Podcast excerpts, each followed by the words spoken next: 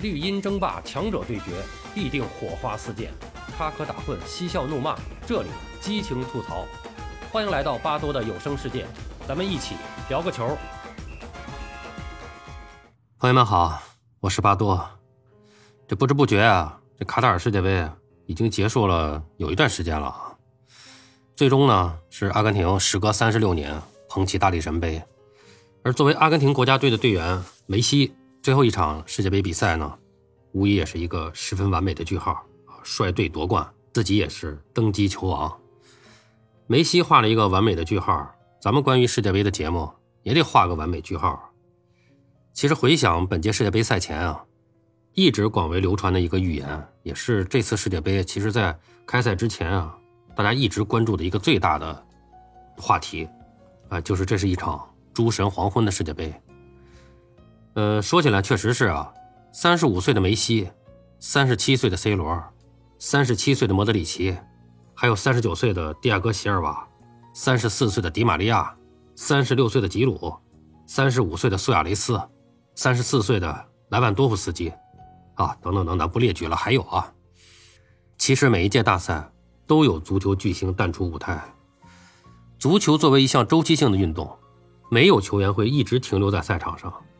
球王贝利、马拉多纳等一众创下足坛传奇的运动员，也都不得不面对英雄迟暮的现实。我们为什么会为英雄的落幕而伤怀？可能还是因为他们带给我们绿茵场上角逐的刺激，可能也是他们球场外的人格魅力，也可能是我们的青春也随着他们告别而远去。对于观众而言啊，世界杯的魅力绝大部分来源于。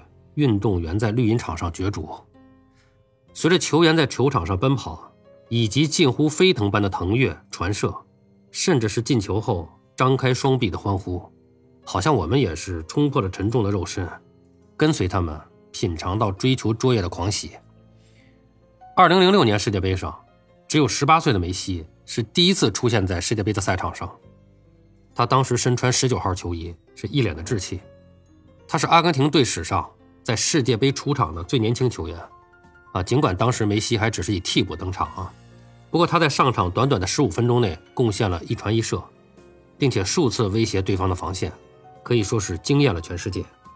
比赛中梅西的快步、优雅的运球和犀利的直塞是引起了阵阵的掌声。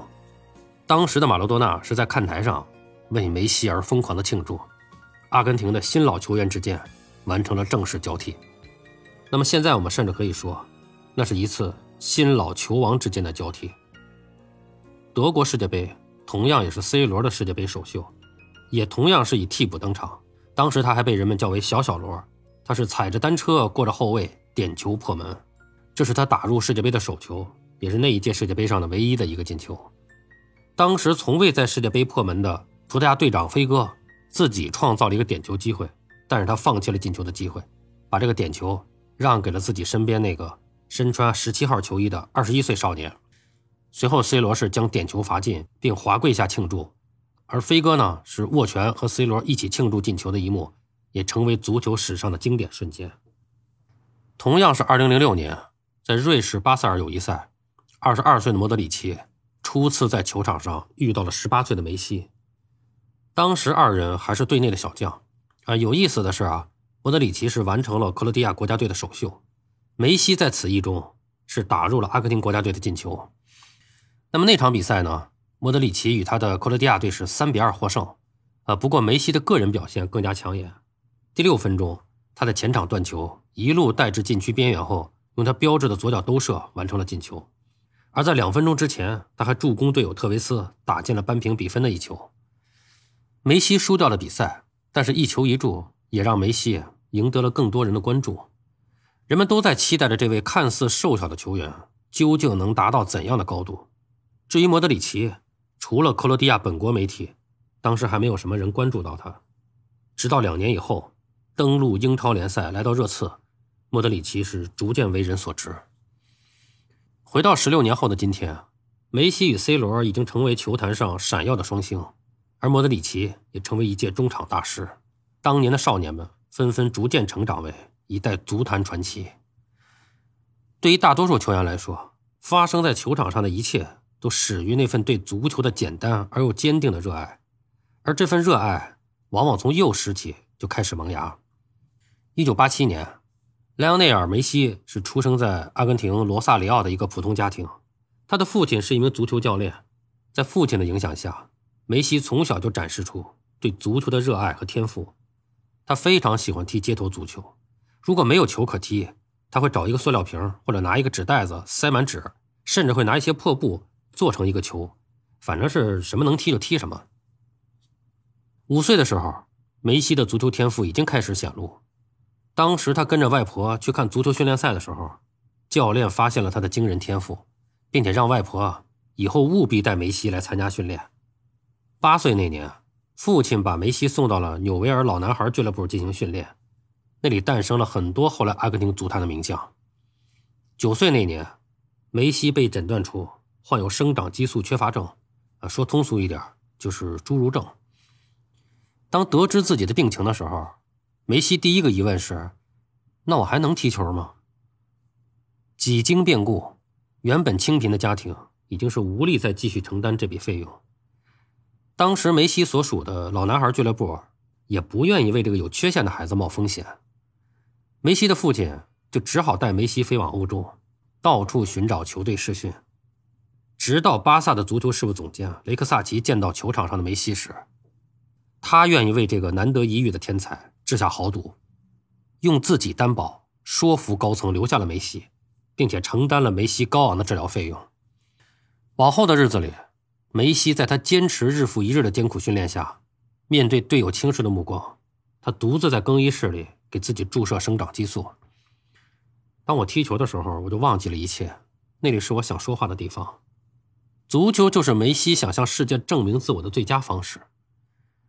十七年间。梅西出场七百七十八次，踢进了六百七十二个球，勇夺三十五座冠军奖杯。在二零零九年，他还创造了空前绝后的六冠王的伟业。直到去年，三十四岁的他还帮助阿根廷夺得了阔别二十几年的美洲杯冠军。今年三十五岁的他，又赢得了时隔三十六年的世界杯冠军。如果说足球是梅西生活中最大的乐趣，那么卢卡·莫德里奇对足球的热爱，则是点亮他幽暗生活中的一道光。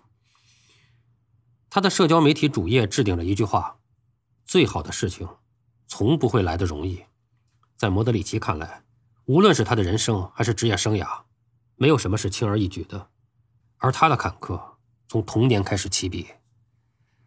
一九九零年，一名拍摄者在拍摄纪录片的时候，无意中拍到了五岁的小莫德里奇。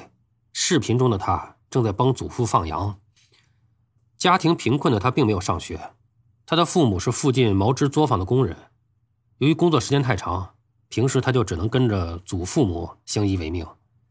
一九九一年到一九九五年，克罗地亚战争的爆发使得莫德里奇是彻底失去了家园，他不得不与家人过上颠沛流离的生活，这是他不太想谈论又难以抹去的记忆。后来，莫德里奇搬进了新居所，其实是一所难民营，附近并没有足球场。莫德里奇和他的伙伴们就捡两块石头作为门柱，放在停车场的两端。一切就是这样开始的。对于小莫德里奇而言，足球是他逃避周遭一切的最好途径。他说：“我的童年啊，只有足球陪伴着我。那会儿，我想，只有踢好球，才能摆脱这样的生活。”遇到困难的时候，莫德里奇也没有抱怨和哭泣，只有不停的坚持。他知道，这是在为自己而战。那个时候，有个男孩一整天都在停车场周围踢球。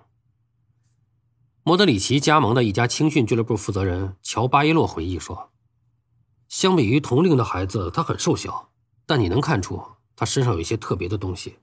然而，我们谁也没有想到有一天他会成长为现在的球员。如今的莫德里奇已经是参加了四届世界杯，因其在国际上和西班牙皇家马德里的表现。”他获得了2018年的金球奖，打破了梅西和 C 罗对金球奖十年的垄断。从放羊娃到中场大师，他瘦小的身躯中蕴藏着巨大的能量。那是一个简单、纯粹、热爱足球的男孩，用数不尽的奋斗才扭转过的命运。当然，更让我们怀念的还有赛场内外球员们的守望相助和惺惺相惜，无论是队友还是对手。队友洛夫伦曾经评价莫德里奇是一位非常体贴的人，可能你从外表上看不出来，他会尽量帮助其他人，而且他从不张扬，都是悄悄的在做。